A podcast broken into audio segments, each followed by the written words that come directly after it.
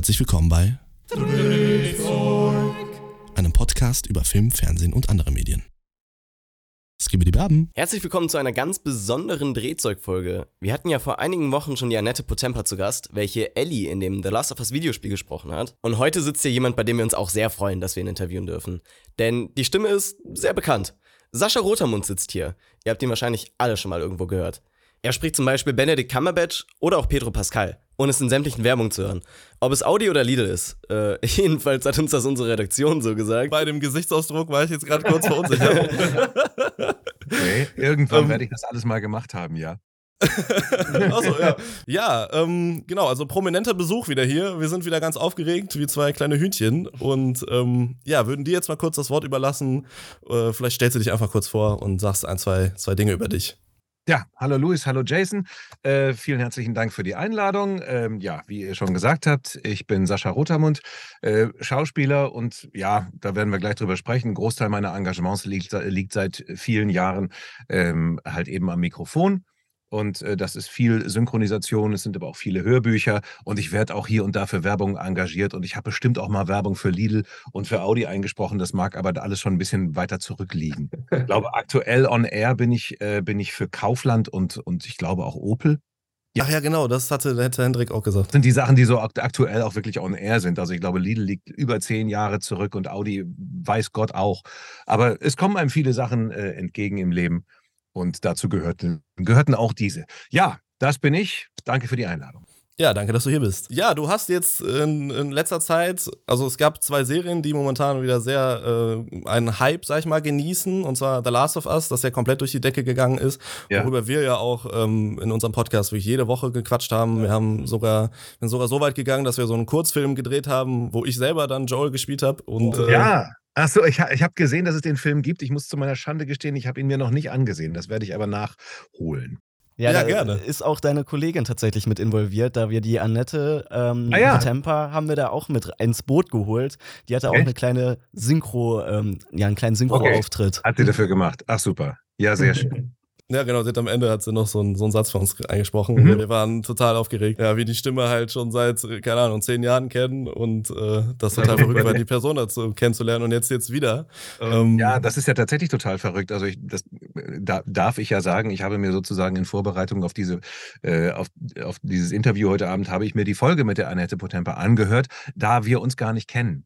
Und ich bin ja quasi engagiert worden, um die Fernsehserie zu synchronisieren, da ich dem Pedro Pascal schon ein, zwei, dreimal meine Stimme geliehen habe. Und so kam es dazu.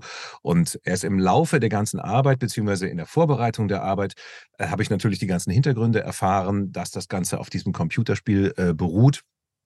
Aber ähm, dass die, die Rolle und die Figuren, die ja dann im Spiel auch etwas anders aussehen, als es dann in der Fernsehserie der Fall ist, äh, dass das natürlich andere Kollegen dann damals äh, gemacht haben. Und ähm, Carlos Lobo, soweit ich weiß, genau. genau. Und äh, eben die Annette Potempa. So. Und ich habe mir dieses Interview ähm, angehört, dieses sehr sympathische Interview. Aber wir sind uns, äh, wir sind uns nie begegnet. Aber ähm, ja, trotzdem eine ganz interessante Geschichte, wie ich finde, wenn man die beiden Sachen so ähm, parallel, parallel dann sieht.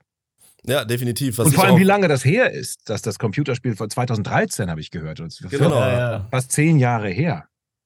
Ja, ja, das zweite kam ja dann äh, jetzt 2020, glaube ich, raus. Also es war, ne, ah, okay. gibt ja zwei Teile. Ah, so genau. viel Zeit lag dazwischen. Ja, ja, das war, also es kam damals, als die PlayStation 3 rauskam ähm, und dann sozusagen kurz bevor die PlayStation 4 kam, eins der letzten Spiele auf der PS3 war dann The Last of Us Part 1 und eins der letzten Spiele auf der PS4 war The Last of Us Part 2. Die holen dann mit den Games immer noch das Maximum aus der Konsole raus, sozusagen, äh, um, ja. um das Ding dann, sag ich mal, gebührend zu, zu verabschieden. Ja, ja deswegen äh, ganz interessant. Aber Annette hatte ja auch eine kleine Rolle im, äh, in der Serie. Ja, das hat sie, hat sie, da, hat sie da erzählt. Das äh, werde ich gleich mal recherchieren, wo, wo das gewesen ist. Ja, wir haben äh, uns, wir haben es schon erahnt da äh, in, dem, in dem Interview, aber sie durfte uns ja nicht sagen. Und die letzte ja. Folge war damals zu dem Zeitpunkt ja noch nicht raus. Und ja. es hat sich herausgestellt, dass sie die Mutter von Ellie ähm, ah, okay. Ja, ja. gesprochen hat, genau. Also eine mini kleine Rolle, die sieht man ganz am Anfang der, der neunten Folge. Und äh, das war ganz interessant dann. Ah, spannend, ja, ja. Was besonders interessant ist, weil die Schauspielerin der Mutter von Ellie ist halt die Stimme von der englischen Ellie aus dem Spiel. Ach, wirklich? Ja, ja. Ja, das ist total verworren. Ja, aber das, aber das finde ich ja cool, dass dann irgendwie solche, solche Verbindungen dann trotzdem irgendwie so connected werden. Das finde ich dann trotzdem ganz cool. Ja, ja, ja das war schon eine sehr detailverliebte Adaption, ja. sag ich mal. Ja, das ja. hat man schon in allen Dingen gemerkt. Mhm. Ja. Für ähm, die Fans. Für die Fans, klar. Für die Fans, klar. mhm. Ja, richtig so. Aber bevor es losgeht, Drehzeug gibt es übrigens auch auf Instagram, TikTok und Twitter. Dort bekommt ihr exklusive Einblicke hinter die Kulissen und könnt gerne in unsere DMs leiten, um euren Wünschen und Anmerkungen Gehör zu verschaffen. Außerdem würden wir uns sehr über eine ehrliche Bewertung auf Spotify freuen und vergesst nicht, den Folgen-Button zu drücken. Und jetzt weiter mit der Folge. Ja, dann, wir haben dir noch was mitgebracht und zwar okay. äh, drei Filmzitate aus, äh, von, von, von, Rollen, die du, die du mal gesprochen hast. Ähm, und Genau, ich werde dir jetzt gleich einfach mal vorlesen, die Sätze, und zwar ne, mit einer ganz neutralen Stimme, damit du gar keinen mhm. Hinweis hast, äh, was das sein könnte. Und dann, äh, ja, wird uns mal interessieren, ob du dich noch erinnern kannst. Ob ich mich überhaupt noch daran erinnern kann. Jemals gesagt hast und ja, in, in welcher Rolle letztendlich auch. ja, ja, ja, da bin ich selber gespannt. Genau, da fange ich direkt mal an. Und zwar, äh, ja, das erste Zitat ist: Ich bin Feuer, ich bin der Tod. Ja, das klingt nach Smaug, das klingt nach dem Drachen, ich bin Feuer, ich bin der Tod. Genau, da kam nichts mehr dazwischen, ne? Ich bin Feuer, ich bin Wasser, nein. Ich bin Feuer, ich bin der Tod. Genau, genau das, ja, das war der das habe ich gewusst. Geil, geil, ja. Das habe ich gewusst, ähm, das, kan das, kannte ich noch. Ich bin ein riesen Herr der Ringe und, und Hobbit und Tolkien-Fan generell. Ja. Und ja. Äh, ja, will an der Stelle einfach noch mal sagen, äh, also die Stimme, die Synchronstimme, die Performance, die du da abgeliefert hast, wie Smaug klingt, das ist äh, also es gibt mir jedes Mal Gänsehaut und ich bin Vielen deswegen Dank. auch so mega, mega äh, gehypt, sag ich mal, dich jetzt hier auch mal zu sprechen, weil diese, diese Stimme mich jetzt seit Jahren begleitet und ich den Film immer auf Deutsch geschaut habe, obwohl ich relativ viel im O-Ton schaue, aber diesen ja. Film gucke ich immer auf Deutsch wegen, die, wegen de, der Performance von Smaug letztendlich. Ja, vielen, vielen Dank. Das, das, das freut mich sehr und da habe ich es nun wirklich auch. Ich meine, Benedict Cumberbatch ist immer, immer eine Challenge und immer eine Riesenverantwortung, dem irgendwie gerecht zu werden. Hier an der Stelle auch nochmal äh, in einer ganz speziellen Weise, wie ich finde. Und ähm, äh, ja, dann nutze ich die Gelegenheit, mich äh, bei Katrin Fröhlich, schöne Grüße, äh, die die Regie gemacht hat, ähm, zu, zu bedanken nochmal, die wir eigentlich ja wirklich in, ein, in den Szenen, die, ich sag mal so, vom normalen Pensum her, einfach nur von wie, wie viel Takes das im Studio gewesen sind, wäre das eigentlich ein Pensum von, ich sage mal, insgesamt, na sagen wir mal zweieinhalb Stunden gewesen. Und wir haben, ich glaube, zweimal fünf Stunden haben wir uns die komplette Zeit genommen mit großem Ensemble sozusagen auch dahinter. Da war auch noch ein mhm. Supervisor mhm. aus USA dabei und so. Ähm, ähm, mit richtig viel Zeit und äh, ja, vor allem auch Freude an der ganzen Geschichte, ähm, diese Szenen zu synchronisieren, damit die, damit die so gut werden, wie sie werden, äh, wie sie unter meiner Teil Anteilnahme werden, werden konnten. Und ähm, ja, es freut mich, wenn das gut ankommt.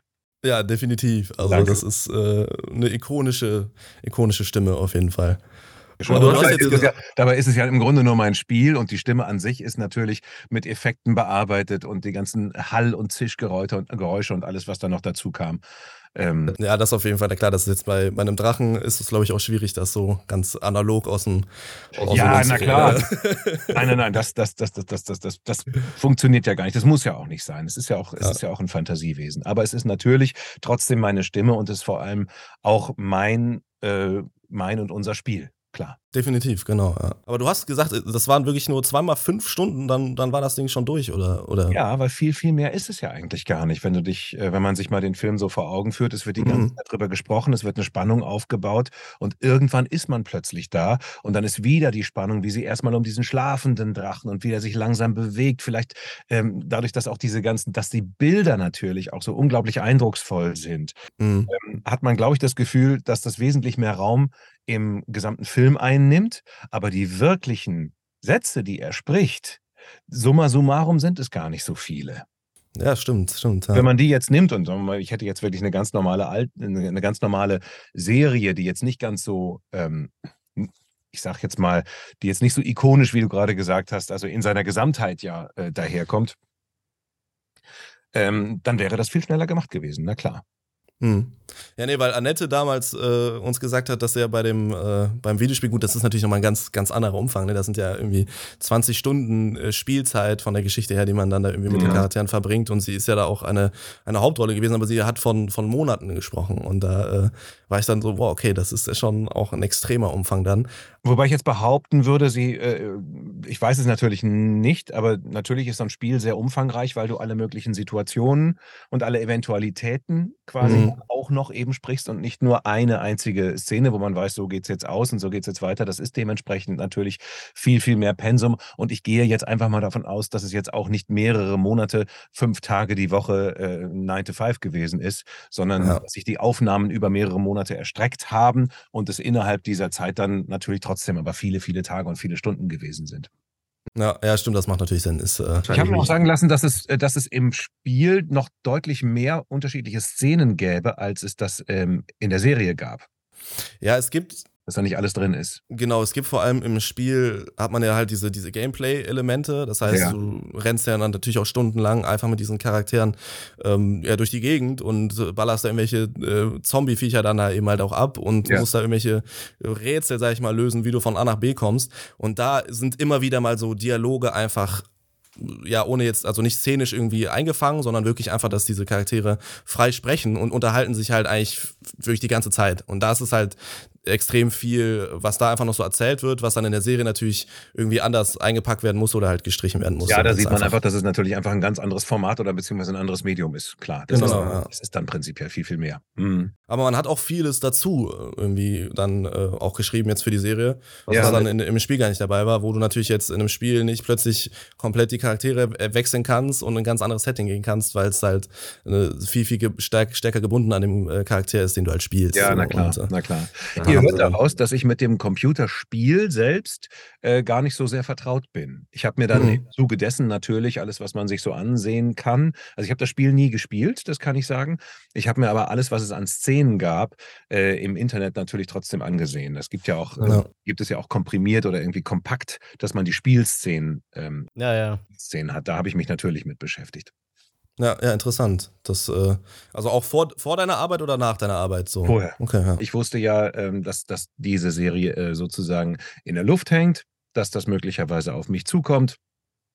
Ähm, dann werden die ersten Termine gemacht und dann wird abgesprochen, was, äh, was kommt denn da auf mich zu, was ist denn das? Also da lege ich immer großen Wert drauf, dass ich nicht einfach ins Studio komme und ich weiß, okay, ich bin heute in Studio A und äh, deine Regisseurin oder dein Regisseur ist derjenige und dann sprichst du halt irgendwelche Takes. Also ich will immer Mhm. wissen im Vorfeld auch, gerade bei so einer Nummer, ähm, was ist es, damit ich mich zumindest, ähm, wenn ich irgendwie kann, auch vorbereiten kann und sei es nur über eine Internetrecherche. Ja. Ja. Ja, interessant, weil Annette damals äh, gesagt hat, dass sie es genau anders macht. Sie, sie geht immer ins, ins Studio und, und lässt sich sozusagen so ein bisschen überraschen.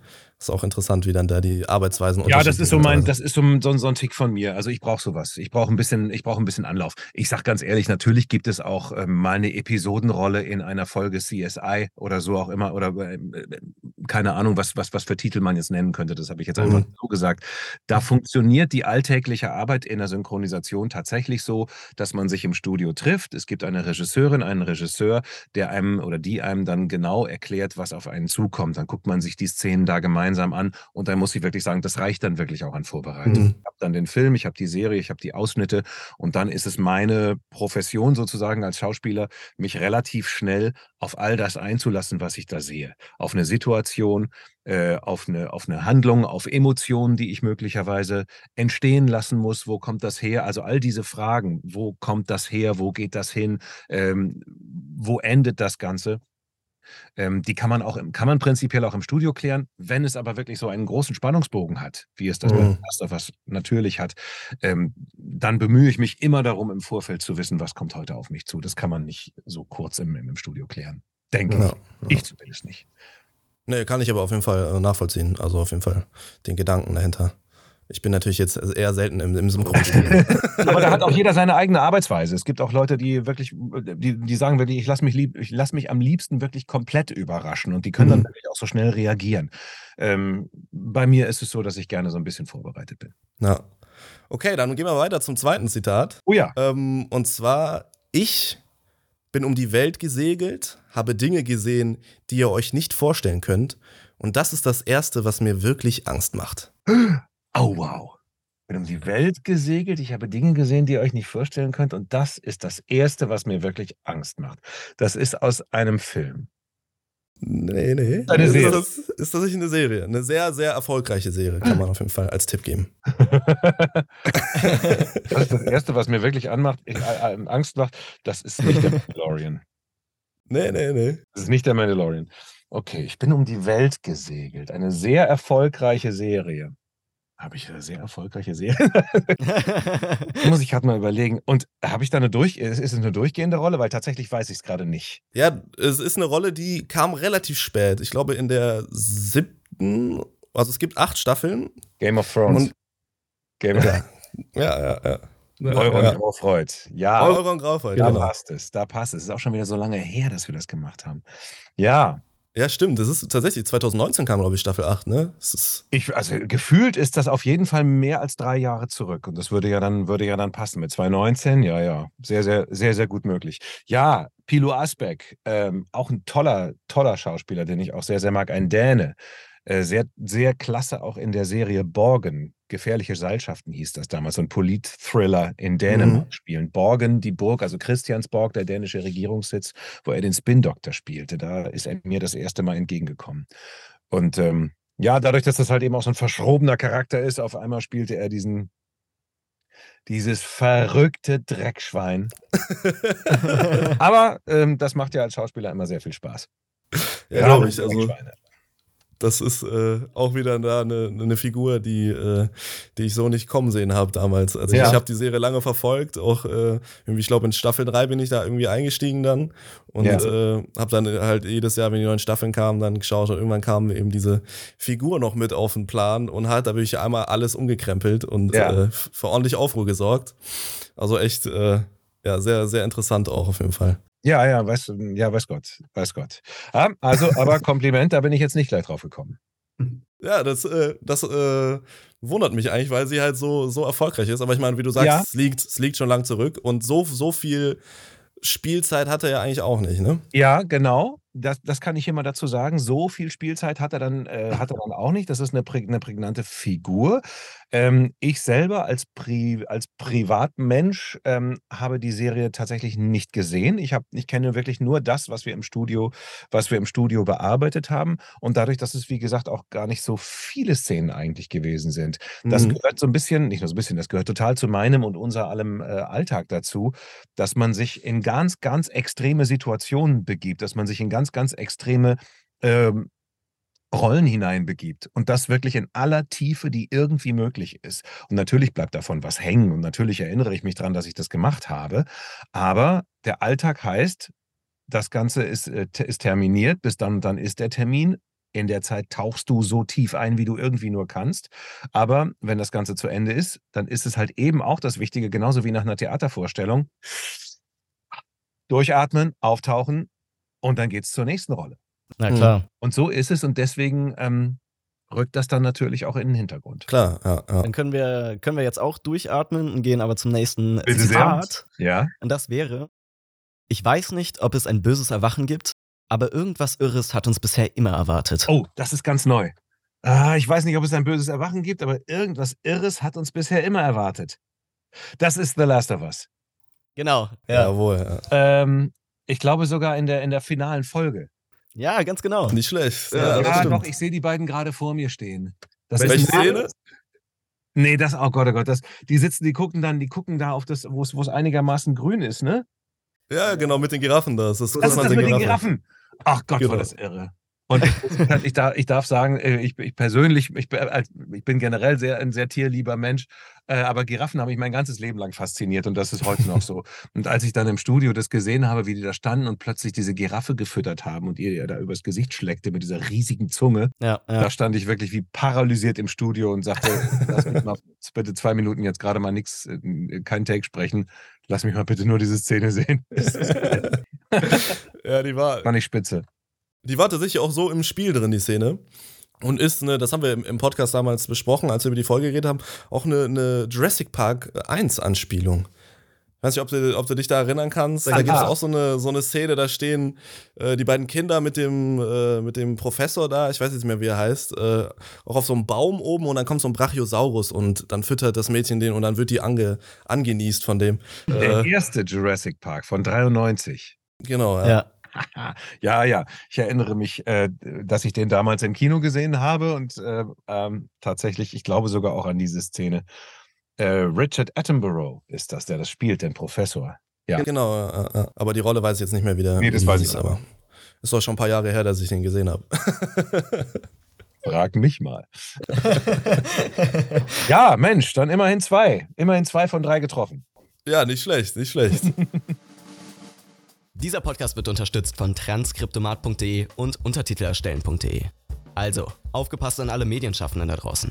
Falls ihr so wie wir Filme und Videos macht und einen günstigen Dienst für Untertitel braucht, bei dem ihr schön die Füße hochlegen könnt und sich Experten um die Erschaffung der Subtitles kümmern, dann ist untertitelerstellen.de genau passend. Ab 1,79 Euro die Minute könnt ihr dort eure Untertitel erstellen lassen. Falls ihr allerdings nur ein schnelles Tool braucht, um eure Audiodateien zu transkribieren, dann stellt euch derselbe Provider transkriptomat.de bereit. Zudem gibt es gerade eine Aktion, bei denen eure ersten 10 Minuten gratis sind. Also, nicht lange fackeln. Okay, gut, dann wollen wir aber mal jetzt ähm, über Mandalorian sprechen. Ja. Und ähm, ja, du sprichst da ja den Jaren, gespielt von Genau, Pedro der Pascal. Schauspieler, Pedro Pascal, genau. Genau. Ist das eigentlich so, dass du dich mit den Schauspielern eher de- identifizierst? Weil so ich, ich höre das immer, dass Synchronsprecher und Sprecherinnen immer sagen, ich bin oder ich leihe meine Stimme, zum Beispiel jetzt Pedro Pascal. Oder ist es eher die Rolle? Es muss immer die Rolle sein. Es muss Okay. immer die Rolle sein. Ich kann euch mal eins sagen, ich werde ganz häufig angesprochen. Kannst du das bitte mal in deiner äh, Benedict Cumberbatch-Stimme sagen oder in deiner Omar Sy-Stimme? Und ich sage, Entschuldigung, was soll denn das sein? Ich habe hier, hier, hier oben auf der Schulter habe ich einen Knopf, der heißt Benedict Cumberbatch, der spricht immer gleich. Egal, was der macht. Egal, ob der aus dem, aus dem, aus dem, aus dem, aus dem Fenster kotzt oder, oder ob der gerade heiratet, der spricht immer gleich. Omar Sy, auch das Gleiche. Ist alles eine einzige Blaupause. Ist natürlich Quatsch. Ja. Und das rechtfertigt auch, das, was äh, gerade so im Bereich Synchron natürlich immer etwas ungern gesehen ist, äh, sind dann Umbesetzungen, obwohl äh, vielleicht eine deutsche Stimme schon, schon auf einen Schauspieler, eine Schauspielerin etabliert ist. Aber das, das ist das Einzige, was, ist, was eine solche Umbesetzung möglicherweise dann doch rechtfertigt, weil jede Rolle ist einfach anders. Und natürlich sage ich als Schauspieler, hallo, ich trete an, um alles zu spielen. Das ist die Prämisse und möglichst die große, größte größtmögliche Diversität ist unser aller Maxime, das, das in jedem Fall. Aber natürlich äh, sei es dann gegeben, wenn ein Filmverleiher oder ein Filmverleih oder eine Regisseurin, ein Regisseur, wer auch immer, ähm, jetzt bestimmt, nee, wir möchten gerne den oder diejenige auf die Rolle haben und nicht dich, dann, ähm, dann ist das so, weil diejenigen das dann halt eben so sehen. Mhm.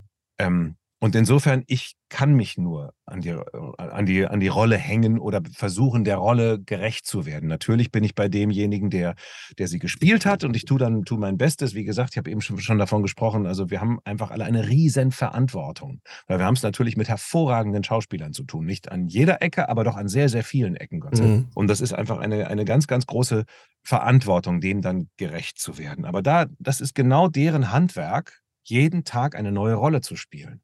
Und ich weiß, ich kenne Benedict Cumberbatch persönlich nicht. Ich kenne auch Omar Sy nicht. Ich kenne auch äh, Pilo Asbeck nicht persönlich. Ich weiß gar nicht, wie die drauf sind. Und ich Mhm. weiß, ganz ehrlich, auch natürlich wäre es mal spannend, auch mal jemanden kennenzulernen. Aber das würde ich, glaube ich, eher aus der Perspektive des Schauspiel des Schauspielers dann sehen oder ähm, jetzt sage ich mal das hohe Wort des, äh, des, des, des, des Kollegen regelrecht, weil im Grunde mache ich ja den mache ich ja den gleichen Job, wenn ich selber vor der Kamera oder auf einer Bühne stehe oder sowas, dann mache ich prinzipiell ja den gleichen Job, auch wenn ich mich natürlich jetzt nicht eitel mit denen vergleichen möchte oder gar mit deren Erfolg oder sowas. Ähm, aber das ist das, das ist das, worum es geht. Ich sehe die Rolle und den Menschen an sich kenne ich nicht. Mhm. Interessiert mich Ja. natürlich, interessiert mich ja. Und ich kann auch sagen, man entwickelt eine ganz seltsame Form von Affinität oder Verbindung irgendwie zu den Schauspielern, die man synchronisiert, oder zumindest in meinem Fall ist das so, dass man die dann auch so ein bisschen mag. Und man, komisch, Mhm. es fühlt sich irgendwie so an, als würde, würde man die auch so ein bisschen kennen, was aber Quatsch ist, weil ich kenne die natürlich nicht. Und vor allem ist es eine sehr einseitige Kiste, weil die kennen mich überhaupt nicht. keine Ahnung, wer ich bin. Ähm, aber ähm, ja, das macht die, das macht die Sache auch äh, sehr eigen und auch ein kleines bisschen, ein bisschen seltsam. Aber eben, um darauf zurückzukommen, umso mehr, nee, es geht immer nur um die Rolle und um den Zusammenhang und um die Geschichte. Ja, da sagst du auch was ganz äh, Spannendes. Also da haben wir uns auch schon Gedanken drüber gemacht, weil du jetzt auch gerade besonders dich in Verbindung mit dem Erfolg des Schauspielers, den du synchronisierst, angesprochen hast. Und jetzt gerade ist es ja so, dass ähm, Pedro Pascal halt einen Ultra-Hype abbekommt durch The Last of Us, ähm, ja halt Mandalorian, schon was länger jetzt. Leider, ähm, laufen parallel, ja, ja. Genau, und das, der schießt ja komplett durch die Decke. Das ist ja gerade so das Internetphänomen. Mhm. Und da wollten wir fragen, wie ähm, ist das jetzt für dich als die Stimme von Pedro Pascal mhm. äh, seit längerer Zeit jetzt? Ob du, krieg, kriegst du davon was mit? Ja, wenn ich, wenn ich privat und selber, sag ich mal so, ähm, mal ins Instagram reinschaue oder sowas, dann sehe ich das natürlich. Und ansonsten bin ich Privatperson und Zuschauer und kriege das dann mit, wenn es mir irgendwo entgegenkommt. Ansonsten aber nicht. Also ich habe mit dem ganzen Hype persönlich nichts zu tun. Ich hoffe, mein Bestes äh, gegeben zu haben, sodass, sodass sich diese dass man die Serien auf Deutsch auch gut gucken kann. Das Publikum, das es gerne auf Deutsch sehen möchte. Ähm, ich sage ja, sag ja auch immer, Synchron ist keine Religion, es ist nur ein Angebot. Also für alle Leute, die es gerne auf Deutsch sehen wollen oder aus welchen Gründen auch, äh, auch müssen, ist das, ist das wunderbar. Und ich liebe diesen Job sehr, ähm, weil es mich mit, mit, tollen, mit tollen Inhalten zusammenbringt, mit tollen Schauspielern zusammenbringt. Aber ähm, wenn jemand für sich entscheidet, ich gucke gerne original, dann sei das auch absolut, dann sei das natürlich auch absolut gegeben. Ja, und ähm, insofern habe ich an dem weiteren Hype von, von demjenigen Schauspieler, also Pedro Pascal in diesem Fall, damit habe ich, ja, hab ich ja gar nichts zu tun. Ja, man sieht den jetzt auf dem roten Teppich rumflaxen oder bei irgendwelchen Fotocalls oder, oder was auch immer. Und dann ist er da mit der Bella Ramsey zusammen und das nutzen die natürlich aus. Und dann machen die Spaßvideos auf Instagram. Und das ist ein Hype, der ihm gebührt, weil der, glaube ich, äh, super ist und super sympathisch auch ist. Und das ist heute auch ein großes Gesamtpaket. Das geht aber komplett vom, von ihm dann aus oder von äh, ihm und Bella Ramsey oder von allen, die da beteiligt sind. Äh, ja, und wir das aber nur als Zuschauer. Entschuldige, wie bitte? Du bist ja ganz offensichtlich auch dran beteiligt. Ich meine, viele Leute denken vielleicht gar nicht so weit, dass es ja jetzt gerade nicht seine richtige Stimme ist. Also gibt es bestimmt. Ja. Und da bist du ja bestimmt auch äh, mit deiner Performance halt einfach mit dran schuld in Deutschland. Ja, natürlich. Also wenn ich sagen kann, okay, es gibt, ähm, es gibt Filme, die gerade auch in der synchronisierten Fassung gut laufen. Dazu gehören wahrscheinlich diese beiden Serien, die auch gerade äh, im, im, deutschsprachigen Raum gut angenommen werden, die auf Deutsch geguckt werden. Ziemlich beste Freunde ist so ein, ist so ein, ist so ein Beispiel, wo man klar gerade ja, ja. Französisch ist. Da sind noch eine Reihe, also da sind noch etwas weniger Menschen äh, sind des Französischen so sehr mächtig, dass sie dann sagen, okay, ich gucke das ganze Ding wirklich auch auf, äh, auf Französisch. Es gibt dann, glaube ich, mehr Leute, die sagen, ich bin das, das Englische kriege ich mit, das verstehe ich und deswegen gucke ich gerne auf Englisch, aber beim Französischen schalten dann noch mehr Leute, Leute ab. Deswegen ist das so ein, so ein Beispiel, wo man sagen kann, den haben wirklich, der, den hat der ganz, ganz große Teil auf Deutsch gesehen und der ist in Deutschland halt eben auch, wie in vielen anderen Ländern auch, super gelaufen, was dann bedeutet, äh, zumindest bedeutet, meine Kollegen, Kolleginnen und ich ähm, haben das nicht komplett verkorkst. So, so kann man, kann man glaube ich, sagen. Aber ich versuche auf jeden Fall trotzdem noch den, den, den Abstand dann, dann ein bisschen zu wahren. Ich tue alles, was ich, was ich kann und ich tue das mit, mit, mit Herzblut was ich da eben mit meinen schauspielerischen Mitteln so reinlegen kann. Und ich mache das wirklich, mache das wirklich von Herzen gern. Und wenn es ähm, funktioniert, so dass es ähm, auf, dem, auf dem deutschen Markt echt super, super läuft und das Publikum das gerne sieht, dann bin ich froh. Ja, verständlich. Aber es ist, es ist nicht so, dass, äh, dass deine Stimme dann irgendwie, ja, weil sie ja natürlich bei vielen Leuten gerade im Ohr ist, sag ich mal, wenn sie die Serien mhm. jetzt gerade schauen, wenn die, wenn die rauskommen, ist ja. es nicht so, dass du dann auch wirklich beobachten kannst, dass die Leute deine Stimme erkennen öfter, weil sie einfach gerade präsenter ist in der Gesellschaft, sag ich mal wirklich. Das ist mir, ähm, es, es passiert mir bei jüngeren Leuten, kann ich ganz klar sagen, gerade weil es halt eben auch äh, gerade auch das Publikum von The Last of Us und Mandalorian, ähm, sage ich mal so, ist will jetzt nichts, ich will jetzt nichts Falsches sagen, aber es ist wahrscheinlich etwas jünger im Schnitt. Nennen wir es mal so. Und ich werde nicht im Alltag erkannt ich werde nicht im Alltag erkannt, äh, wenn ich, wenn ich, wenn ich mich ganz privat mit jemandem unterhalte.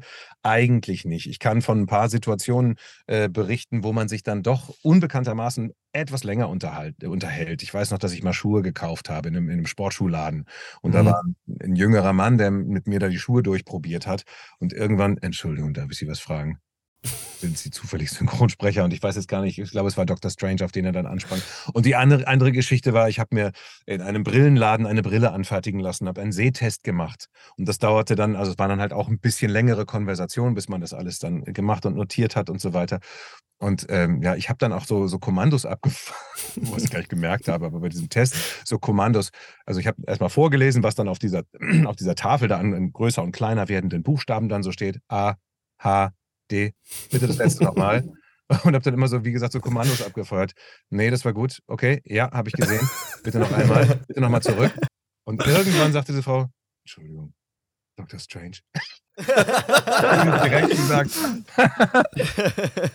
Stimmt, ja. Dann ich so, oh, gutes Ohr, Halleluja. äh, das ist ganz selten. Sowas äh, tatsächlich passiert mir das im Alltag äh, sehr, sehr selten. Ich glaube, da sind so Kollegen wie Thilo Schmitz oder so, die da wesentlich prägnanter oder ja, auch, ich will gar nicht sagen, länger dabei. Synchronisation mache ich jetzt seit 20, auch seit, seit 20 Jahren.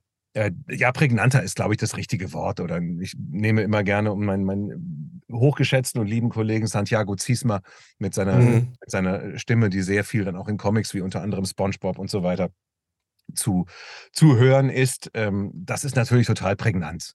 Und ja, ja. die sind auch im Alltag schon sehr, sehr nah dran an dem, was sie tun.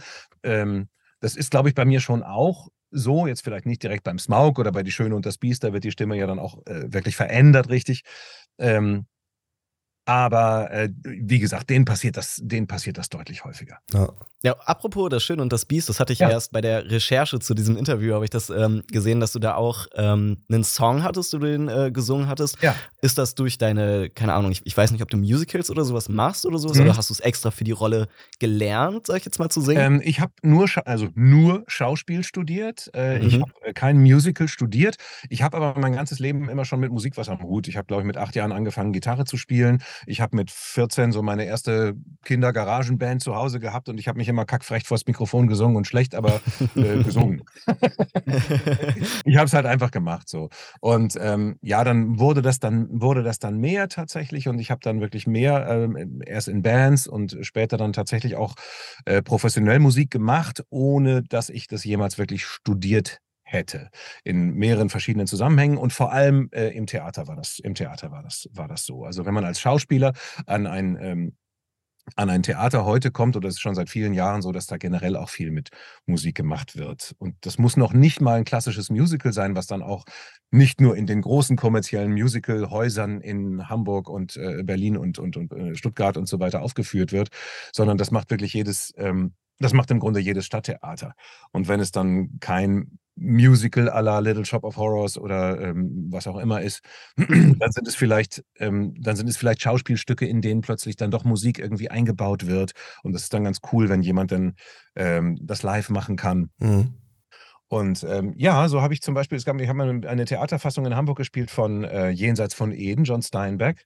Und da habe ich den Sheriff gespielt und gleichzeitig den er Erzähler des ganzen Stückes sozusagen. Und der war so als, ähm, als Übergangsstelle zwischen verschiedenen Szenen oder auch eben als ähm, Zusatz zu verschiedenen Szenen, ähm, habe ich mit einem Kollegen zusammen, ähm, ich habe Gitarre gespielt, wir haben zu zweit gesungen, er hat Mundharmonika noch gespielt. Genau, das haben wir sozusagen als Atmosphäre, als atmosphärische Musik dann, dann noch zu unseren Rollen dann noch dazu beigegeben. Mhm. Also wenn man musikalisch was, ein bisschen was, ein paar Skills mitbringt, ist das, ist das gern gesehen.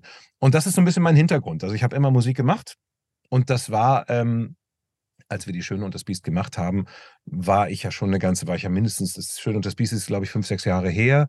Und mhm. ich habe gesagt, knapp 20 Jahre mache ich das mit dem, äh, mit dem Synchron. Und ähm, ja, das heißt also, es gibt zwar sehr viele Studios und sehr viele Firmen, die synchronisieren. Es gibt sehr viele Filmverleiher. Ich bin aber, wie gesagt, seit 20 Jahren dabei. Und das heißt, man kennt sich dann auch und man weiß so ein bisschen, was man mitbringt. Mhm. Ähm, es wussten, wie gesagt, ich habe dann in, in, einem zwei Jahre auch richtig ähm, Konzerte gefahren und ich habe auch mal ähm, eine Schallplatte aufgenommen oder zumindest war ich an der Produktion mal beteiligt und so weiter und so fort. Also man wusste, dass ich ähm, ein paar musikalische Ambitionen mitbringe, nennen wir das mal vorsichtig, genau. Ja, und dann habe ich dabei, wurde, wurde ich gecastet. Ne? Und dann ähm, wird geguckt, funktioniert das, funktioniert das nicht. Ja, genau. Aber das mache ich und das mache ich auch sehr gern. Und da ähm, hat es dann für die Schöne und das Biest äh, ja auch geklappt. Okay, dann wollen wir aber jetzt, weil wir schweifen die ganze Zeit ab. Also ich finde es total interessant, aber wir ja, kommen nicht, zu, nicht zu den Fragen. Ähm, oh ja. Und es bietet sich gerade ganz gut an. Und zwar ist ja, Annette hat uns das äh, erklärt. Ich habe mich immer gefragt, wie kriegen SynchronsprecherInnen es hin, ähm, ja wirklich so perfekt wie möglich auf die Lippen zu sprechen. Mhm. Und habe dann oft auch gedacht, vielleicht ist es auch nachher in der Postproduktion so, dass da mal so ein paar äh, kleine Stellchen rausgenommen werden, um das Ganze ein bisschen schneller zu machen. So natürlich jetzt nicht abgespeedet oder sowas. Äh, das geht natürlich nicht so einfach. Aber ähm, Annette hat dann gesagt, es ist eigentlich wirklich, dass man es so einspricht und äh, es muss perfekt auf die, auf die Lippen passen, so gut wie es eben geht, wenn die Übersetzung gut ist. Ne? Ähm, Jetzt ist aber ja beim, beim Mando, also Din Djarin hat ja eigentlich, äh, sag ich mal, 99,9% der Serien einen Helm auf. Eine dankbare macht Aufgabe, ja. macht, es die, macht es die Arbeit einfacher oder, oder schwieriger? Weil man natürlich auch kein Gesicht sieht. Das, das, das, das frage ich mich dann. Ähm, es, hat, es, hat ein bisschen zwei, es hat ein bisschen zwei Seiten. Ähm, es macht die Arbeit prinzipiell natürlich einfacher, weil ich nicht lippensynchron sein muss, aber ähm, er hat eine Körpersprache. Äh, ich finde ja auch, dass der Helm ein Gesicht hat. Und er mhm, ja. bewegt. Er guckt nicht nur nach links und nach rechts, er dreht sich mal ein bisschen, er hält sich mal ein bisschen schief. Ähm, du siehst, wie er atmet, du siehst, wie der Körper äh, schwitzt und was tut. Wie gesagt, es gibt auch eine Körpersprache, die sich auch in den Rhythmus der Sprache, ähm, im Rhythmus der Sprache zu, zu sehen und zu, zu hören und, ähm, und zu spüren ist. Ähm, was ich bei, gerade bei Petro Pascal, gerade beim Mandalorian, so stark finde im Original, ist, dass der halt eben nicht einfach nur der knallharte Kopfgeldjäger aus dem Westen ist, sondern ich finde, wenn der den Mund aufmacht, hat er eine ganz große Melancholie. Mhm. Das liegt ein bisschen auch an der Stimme von Pedro Pascal, die ja etwas, wie soll ich sagen, die ist ein bisschen hoch, ein bisschen nasal, so ein bisschen angeraut. Verzeihung. Ähm, und das macht diese Figur total ähm, ja, einfach total interessant und, und eben, eben vielschichtig, weil man irgendwie denkt, okay, da, da sind noch, da sind, da ist einfach sehr, sehr viel hinter dem Beskar-Stahl. Hm. Da arbeitet es da arbeitet's dahinter. Und ähm, deswegen finde ich, dass diese Rolle, äh, sage ich jetzt mal so, dass, dass diese Rolle an sich trotzdem ähm, durchaus anspruchsvoll ist, gerade weil sie die Mimik sozusagen nicht hat und die anders aufgefangen werden muss. Aber wenn man jetzt erstmal von diesem Synchrontechnischen ausgeht, dass man B und W und M und F und so weiter, diese Labiale und das alles nicht, Entschuldigung, nicht zu treffen braucht, äh, ist es natürlich in der Hinsicht auf jeden Fall einfacher. Mhm. Und um das noch äh, schnell zu beantworten, ja, ähm, dass es lippensynchron sitzt. Ähm, die Bücher werden geschrieben, sie werden roh übersetzt, erstmal die englischen Bücher, dann werden die von einem Dialogbuchautor so umgeschrieben, dass sie wirklich auf die Lippen passen werden. Und da gibt es mhm. ein paar Gesetze, was ich eben gesagt habe, die Labiale zum Beispiel, die Atmer, die Räusperer, es muss alles mit rübergenommen werden. Und dann sieht man ja auch, wie sich ein Mund bewegt und dann muss man schauen, ob man in der deutschen Sprache oder auch im deutschen Sprachgebrauch vor allem dann wirklich Umformulierungen findet, die dann aussieht. Das ist für mich die schwierigste Aufgabe in diesem ganzen Prozess. Das sind die Dialogbuchautoren. Autoren, die das schreiben. So, das heißt, das ist für mich als äh, Spieler vor dem Mikrofon schon einmal vorbereitet. Mhm. Und ähm, wenn ich diesen, das sind ja wie gesagt einzelne, einzelne Takes nur, vielleicht vier, fünf Sekunden lang ein Satz, eine Frage, eine Antwort, mehr ist es nicht. Und neben mir sitzt im Studio eine Cutterin oder ein Cutter. Und die kümmern sich nur darum, dass das Ganze gut aussieht. Und wenn ich jetzt an einer Stelle irgendwie zu lang gewesen bin, zu kurz, der Atmer äh, äh, falsch gesessen hat oder sowas, dann gucken wir uns den Take nochmal an und der oder diejenige sagt mir dann Bescheid, was ich machen soll. Das ist halt eben das mhm. Gute, dass ich eben Cutterin oder Cutter neben mir habe und eben die Regie, die sich wirklich nur um Schauspiel, Anschlüsse und so weiter kümmert. Das ist auch gut und wichtig, dass ich, dass diese beiden, dass auf diese beiden Gewerke nicht verzichtet wird. Ja, ja. Aber so läuft es. Ja, super interessant, weil ich, es ist natürlich bei der Übersetzung ja einmal die eine Sache, es muss auf die Lippen passen, aber es muss ja auch irgendwie vom, vom Sinn her, sage ich mal, ja das gleiche sein. Sinn muss ne? übertragen und werden und es gibt, wie gesagt, deswegen sage ich immer, es geht in den Sprach, in den Sprachgebrauch. Es gibt ja auch mal einen Humor, der in dem einen Kulturkreis so verstanden wird und in unserem Kulturkreis, und das muss jetzt nicht nur von Asien nach Europa irgendwie gehen, beispielsweise, äh, oder nach Südamerika, äh, sondern, äh, sondern das kann wirklich einfach, das kann wirklich zwischen Frankreich und Deutschland irgendwie liegen, dass man da sagt, okay, da würde man da eher drüber lachen und bei uns, bei uns ist es dann doch, wird es anders verstanden. Und dann ja. muss man dem irgendwie beikommen, sonst ist es nicht mehr glaubwürdig und dann sieht man, ach, guck mal, das ist synchronisiert worden oder ich verstehe den Witz nicht oder da fehlt mir eine Feinheit oder so. Mhm. Das ist eine ganz, ganz äh, akribische und ähm, sehr, sehr aufwendige Arbeit. Ja, das ist jetzt besonders bei The Last of Us gibt es ja immer diese Sequenzen, wo sie sich irgendwelche Flachwitze erzählen. Ja, genau, das ist ein gutes Beispiel. Sehr ja, gutes genau. Beispiel. Und da funktionieren die ja teilweise einfach auf, auf Deutsch nicht. Also das, genau, äh, ne? und da muss man dann suchen. Da muss man suchen gehen, okay, welcher hat jetzt aber auch einen ähnlichen, also welcher ist ähnlich, hat einen ähnlichen Humor oder mhm. zumindest von wegen, ist der wirklich so schlecht, der Witz, oder ist er es nicht? Und da muss man gucken, welcher Witz passt äh, in den Sprachrhythmus oder gar auf die Lippenbewegungen. Ja, ja. Das ist eine Challenge, kann ich euch sagen. Ja, da habe ich immer dann zwischen den, äh, ja, zwischen O-Ton und der Synchronfassung mal hin und her gewechselt. Ja, super interessant. Gucken, oh, was sagen die da, was sagen die hier? Und dann so. Ganz ah, ja, andere Witze. Ist, ja, das Ganz ist, andere äh, Witze. Ja, ja. Denkt man so gar nicht drüber nach, wenn man es einfach konsumiert, sag ich mal so, ne? Dass es ja so viel dahinter steckt, dass man das einfach alles bedenken muss. Das äh, wäre dann, dann das Zeichen, dass es, dass es gelungen ist, ja. Wenn man nicht drüber nachdenkt und man lässt sich die Geschichte einfach erzählen, äh, dann ist da was richtig gemacht worden, ja. Ja, definitiv. Jetzt ist das Ding, das, äh, da haben wir gerade eben schon mal so ein bisschen drüber geredet, dass The Last of Us und Mandalorian ja relativ zeitnah hintereinander irgendwie mhm. rausgekommen sind. Ja, Dementsprechend ja auch in der Produktion ähm, wahrscheinlich relativ nah aneinander lagen, jetzt auch für dich in deiner Arbeit, ja, oder? Und ähm, gut, du hast jetzt gerade gesagt, ich hatte, als wir jetzt hier die Fragen uns aufgeschrieben haben, mit ein bisschen mehr Zeit, sage ich mal, obwohl in der, und in beiden Serien ist es natürlich deutlich mehr als jetzt äh, als, als Smaug.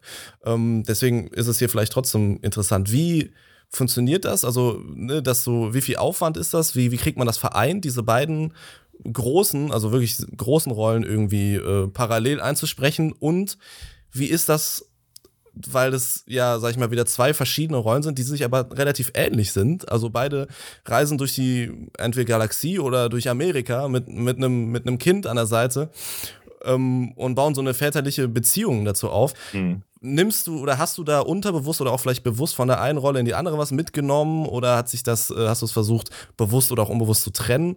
Und ja, wie, wie, wie ist das so? Du hast jetzt gerade eben schon mal erzählt, dass es natürlich ne, von Rolle zu Rolle unterschiedlich ist, aber dadurch, dass es der gleiche Schauspieler ist, der da, ähm, der, sag ich mal, von dir vertont wird und es zwei ähnliche Rollen sind, frage ich mich so, was hast du dir da überhaupt Gedanken drüber gemacht zum Beispiel? Ja, auf jeden Fall habe ich mir da Gedanken drüber gemacht, wobei ich sagen kann, hier macht mir der gerade die Figur des Mandalorian macht es mir hier alleine ob der Physis ist schon sehr einfach, äh, das zu unterscheiden, dass man hier diesen Schwarzhändler hat auf der einen Seite den Joel und auf der anderen Seite halt eben diesen diesen Kopfgeldjäger, diesen Mandaloria Mandalorianer mit seiner Stahlrüstung, mit seinem Umhang, mit seinem Helm. Das sieht schon so dermaßen anders aus. Das ganze Mhm. Setting, das ganze Drumrum, das ganze Universum sozusagen, Star Wars, das ist so anders, äh, dass es mir nicht, dass es mir aber eben nicht schwer gefallen ist.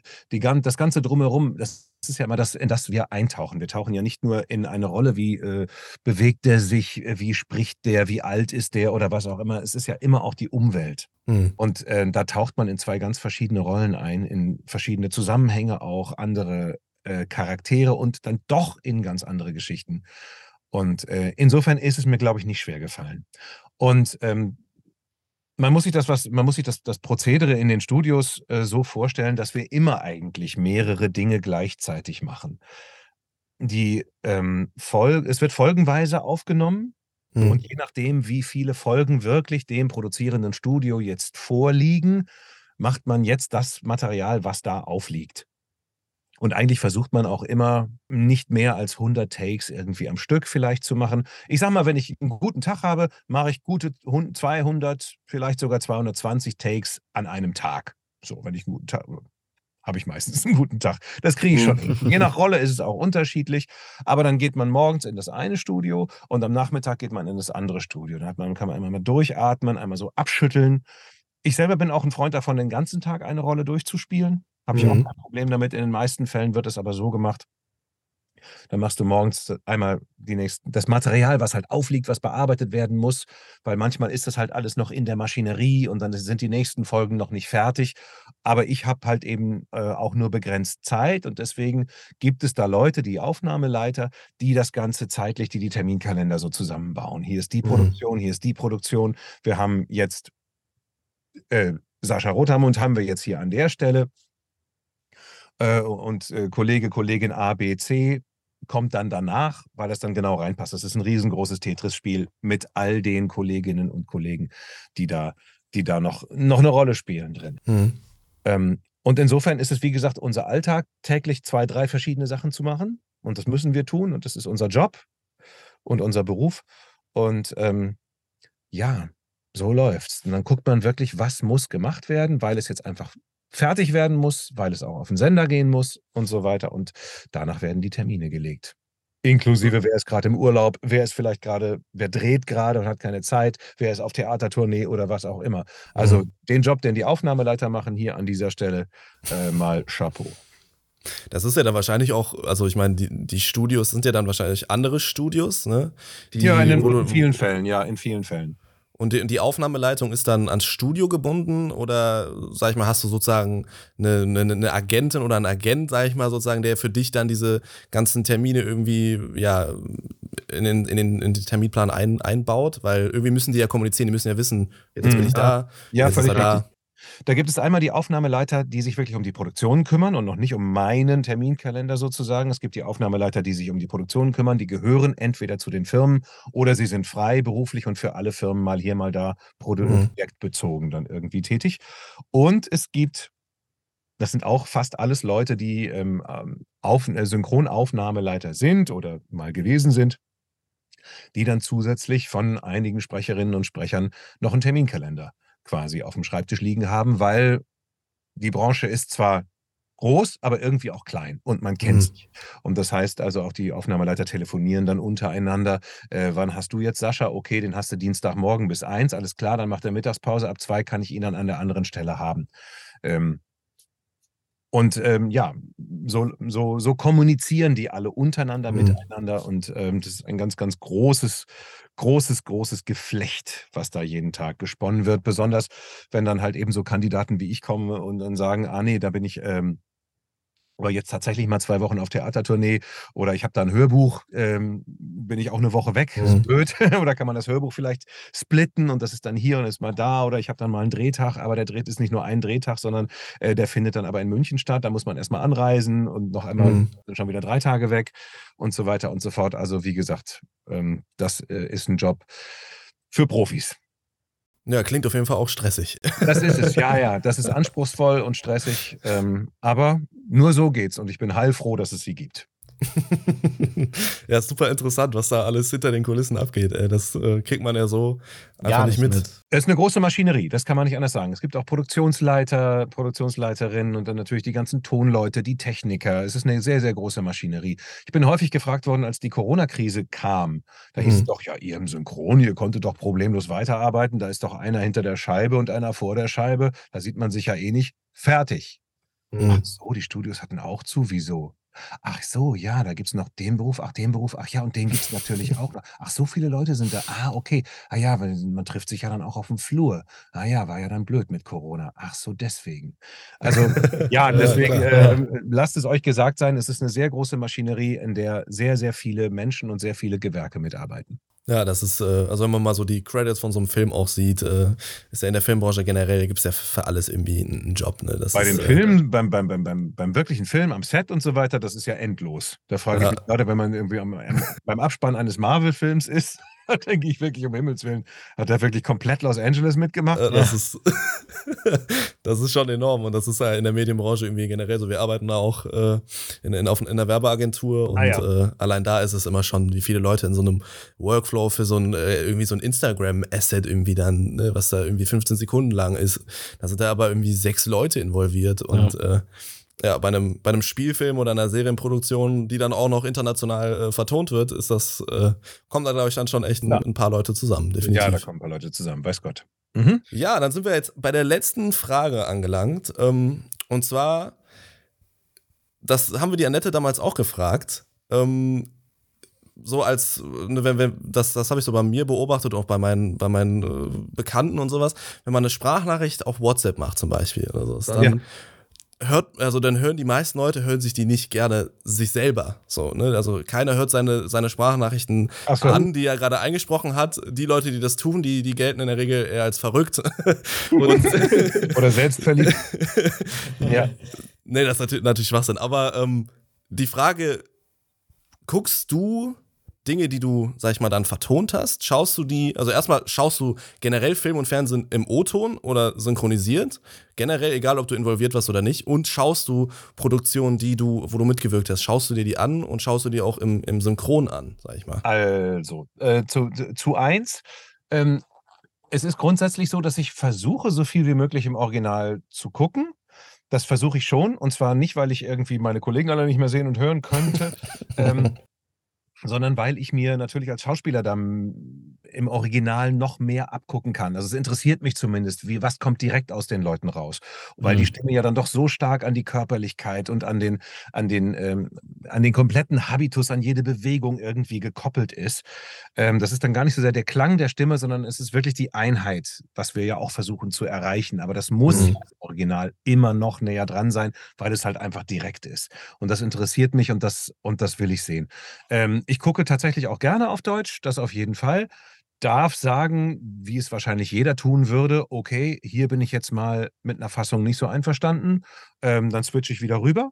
Wenn es mir irgendwie gelingt oder im, im im schlimmsten Fall oder auch wenn es mich interessiert, mache ich dann mal einen Untertitel mit an, dass ich das Ganze dann, äh, dann trotzdem verfolgen kann. Ähm, es ist unterschiedlich, aber ich freue mich immer, wenn ich eine gute deutsche Fassung äh, gesehen habe und ich gebe dem Ganzen natürlich erstens auch, ähm, auch immer eine Chance, habe aber, einen- hab aber einen Hang zum, zum Original. Wie gesagt, Mhm. gerade aus der, gerade aus der Sicht des, aus der Sicht des Schauspielers und ich kann euch sagen, Ja. ich kann nicht, äh, ich kann es nicht abschalten, Schauspieler zu sein beim Gucken. Ich kann nicht, nicht analysieren dabei. Also Mhm. Natürlich passiert immer mal wieder auch der beste Fall, dass ich mir einfach die Geschichte gefallen lasse und das dann genieße. Aber ich habe immer so die, äh, den, äh, mindestens die erste Viertelstunde äh, bin ich immer dabei, wie hat, er, wie hat er das gemacht, wie hat er das jetzt gespielt, okay, wie ist er jetzt in diese Emotion reingekommen, ah, wie hat er diesen Bruch jetzt gespielt, wow, Mhm. nicht schlecht. Ähm, die Maschine läuft parallel immer. Und äh, die kann ich auch schwer abstellen. Und ich persönlich, ähm, tatsächlich gucke ich mir, auch wenn ich was gedreht habe, will ich natürlich wissen, wie es geworden ist. Mhm. Das kann ich von dem großen Glück sagen, dass ich sehr viele Engagements am Mikrofon habe. Das würde ich wahrscheinlich so nicht schaffen, mir das alles anzugucken. Da hätte ich, glaube ich, auch keine Lust zu. Aber gerade so die Sachen, äh, entweder die ich selber besonders gut fand oder so Sachen, die mich wirklich, ähm, die wirklich was, mir- äh, die, die mir schwer gefallen sind, die mich was gekostet Mhm. haben beim Spielen. Oder vielleicht sogar auch, wo ich vielleicht mal auch mal ähm, mit der Zusammenarbeit mit der Regie nicht ganz einverstanden war, um zu überprüfen, hat derjenige recht oder nicht? Mhm. Hatte ich vielleicht doch recht? Oder wie wirkt es jetzt auf mich? Und das sind alles Sachen, die interessant und die spannend sind. Und äh, es gehört nicht zu meinem Alltag, mir meine eigenen Sachen anzugucken oder mir meine eigenen Sachen anzuhören. Das nicht. Es hat meistens dann einen professionellen Hintergrund. Und Ja. wenn man dann sagt, ähm, privat wird jetzt auch, was weiß ich, im Freundes-, Familienkreis, wie auch immer, jetzt gemeinsam was zusammen angeguckt, dann ähm, passiert es schon mal, wenn dann gemeinsam entschieden wird, wir gucken Deutsch, dass, ähm, ja, da mal ein Film unter meiner Anteilnahme dann dabei ist, ähm, dann ist es so. Und ich habe das große Glück, dass ich diese Engagements jetzt seit über 20 Jahren habe. Und Mhm. insofern ist es, äh, bin ich dran gewöhnt, sagen wir es mal, sagen wir es mal so. Ich bin dran gewöhnt, meine aufgenommene Stimme in irgendeinem Zusammenhang zu hören. Sei es in einer WhatsApp-Nachricht äh, oder eben sei es auch in, im Fernseher. Mhm. ja, ich muss gestehen, ich, äh, ich höre auch immer mal gerne in den Podcast rein, um äh, meine eigene Stimme zu Na hören. klar. Es zu ist ja auch überprüfen, nicht wie, nur die das, eigene, wie das ist. Ja, es ist ja auch nicht nur der, es ist ja auch nicht nur die, die eigene Stimme oder der Klang der eigenen Stimme, sondern es ist ja auch, ähm, wie ist man in der freien Rede? Wie kommt das Genau. rüber? Gerade als Moderator oder wenn wir jetzt hier ein Interview miteinander führen, ist das für mich natürlich auch interessant. Ähm, ja, jetzt ne, stottere ich vor mich hin, finde ich die richtigen Worte, hole ich viel zu weit aus oder eben auch nicht. Eben habt ihr schon mal gesagt, oh Gott, oh Gott, oh Gott, jetzt sind wir schon so weit, jetzt haben wir nur noch zwei Fragen, weil ich so viel geredet habe. Aber ähm, das sind natürlich auch alles Sachen, ähm, die ich dann bei mir auch ähm, durchaus auch überprüfe, klar. Ja, ja, das ist, also ist auch wichtig, dass man irgendwie reflektiert und, und schaut, ne, dass äh, Ja, man vielleicht wichtig. auch irgendwie noch sich da verbessern kann und hier und einfach aus Ja, den, genau. Und ich will Dingen gar nicht verhehlen, dass es natürlich schön ist, wenn ich dann irgendwie merke, okay, ich sehe um mich drumherum, das Publikum hat gelacht oder irgendwie reagiert oder waren jetzt gerade einfach nur aufmerksam dabei. Das ist dann was, natürlich ist es was, was, was ganz Tolles. Das ist dann fast ganz ähnlich, als würde man auf einer Theaterbühne stehen und merken, das Publikum ist leise und hört zu. Das ist was, Mhm. was ganz, ganz Schönes. Und wenn das dann halt eben so passiert, dass man zu mehreren äh, sich etwas ansieht, äh, unter meiner Anteilnahme, dann ist das natürlich auch eine Bauchpinselei, dann freue ich mich da auch drüber.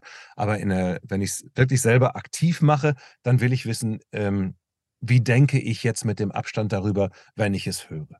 Mhm. Das, das, ist ja auch das, was, de, was die Position des Regisseurs, der Regisseurin komplett rechtfertigt, weil es sich beim Spiel oftmals anders anfühlt, als es von der anderen Seite aussieht oder sich anhört. Deswegen ist es total gut und wichtig, dass es halt eben dieses, ähm, ja, diese, diese Kooperation da gibt. Ja. Jetzt habe ich doch noch eine Frage, die mich jetzt gerade einfach ja. noch interessiert. Was machst du lieber, die, die Arbeit als Synchronsprecher oder wirklich das Schauspiel? Also natürlich ist Synchron ja auch eine Form von Schauspiel, aber das, das ähm, ja, das Schauspiel wirklich mit dem, mit dem ganzen Körper dann auch vor Publikum oder vor der Kamera. Was machst du lieber? Ich kann es tatsächlich gar nicht so sagen. Ich mache beides wirklich sehr, sehr gerne. Es geht ja am Ende immer ums, ums, ums Geschichten erzählen und es hat beides ähm, Vorteile, Nachteile. Es kommt im Endeffekt immer um, die, um den Inhalt an, um die Geschichte, mhm. um die Rolle. Ne? Da hat man auch, hat man im Theater mal was ganz Tolles und da ist mal ein Film, der einen nicht interessiert und genauso kann es einen tollen Film geben und irgendwo hat einen jemand für eine Theaterrolle besetzt, auf die man sich selber gar nicht unbedingt sieht, aber man macht es halt, wenn man Schauspieler ist, macht man man das dann halt eben auch.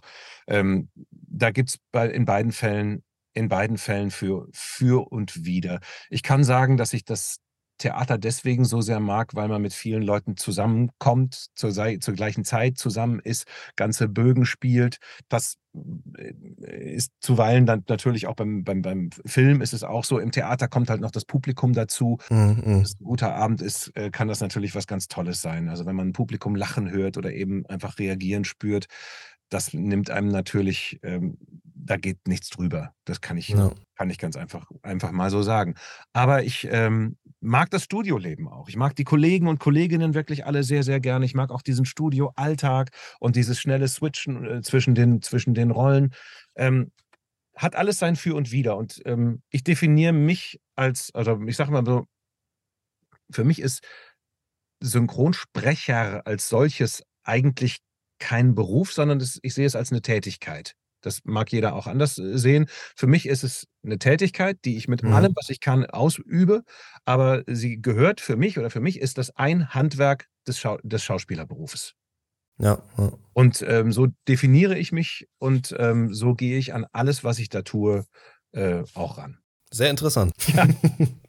ja, dann bedanken wir uns ganz, ganz, ganz herzlich. Danke euch für, die Aufmerksamkeit. Für das äh, sehr ausführliche und super, super interessante Interview. Also ganz viele neue Einblicke da bekommen. Und äh, ja, also ne, wir beide wollen auch später in den Filmen und, und äh, wirklich da, da tätig werden. Tun ja, das halt auch, wie gesagt, schon in der Freizeit. Und da ist es einfach immer mega interessant, äh, neue Leute kennenzulernen. Vor allem mit so viel Erfahrung. Und äh, so viel ja, Wissen einfach. Ja, jetzt bin ich tatsächlich schon eine Weile dabei. 23 Jahre mache ich den, die Schauspielerei mache ich jetzt 23, 23 Jahre mache ich es jetzt, ja. Ja, da war ich noch gar nicht geboren. Hey, war noch flüssig.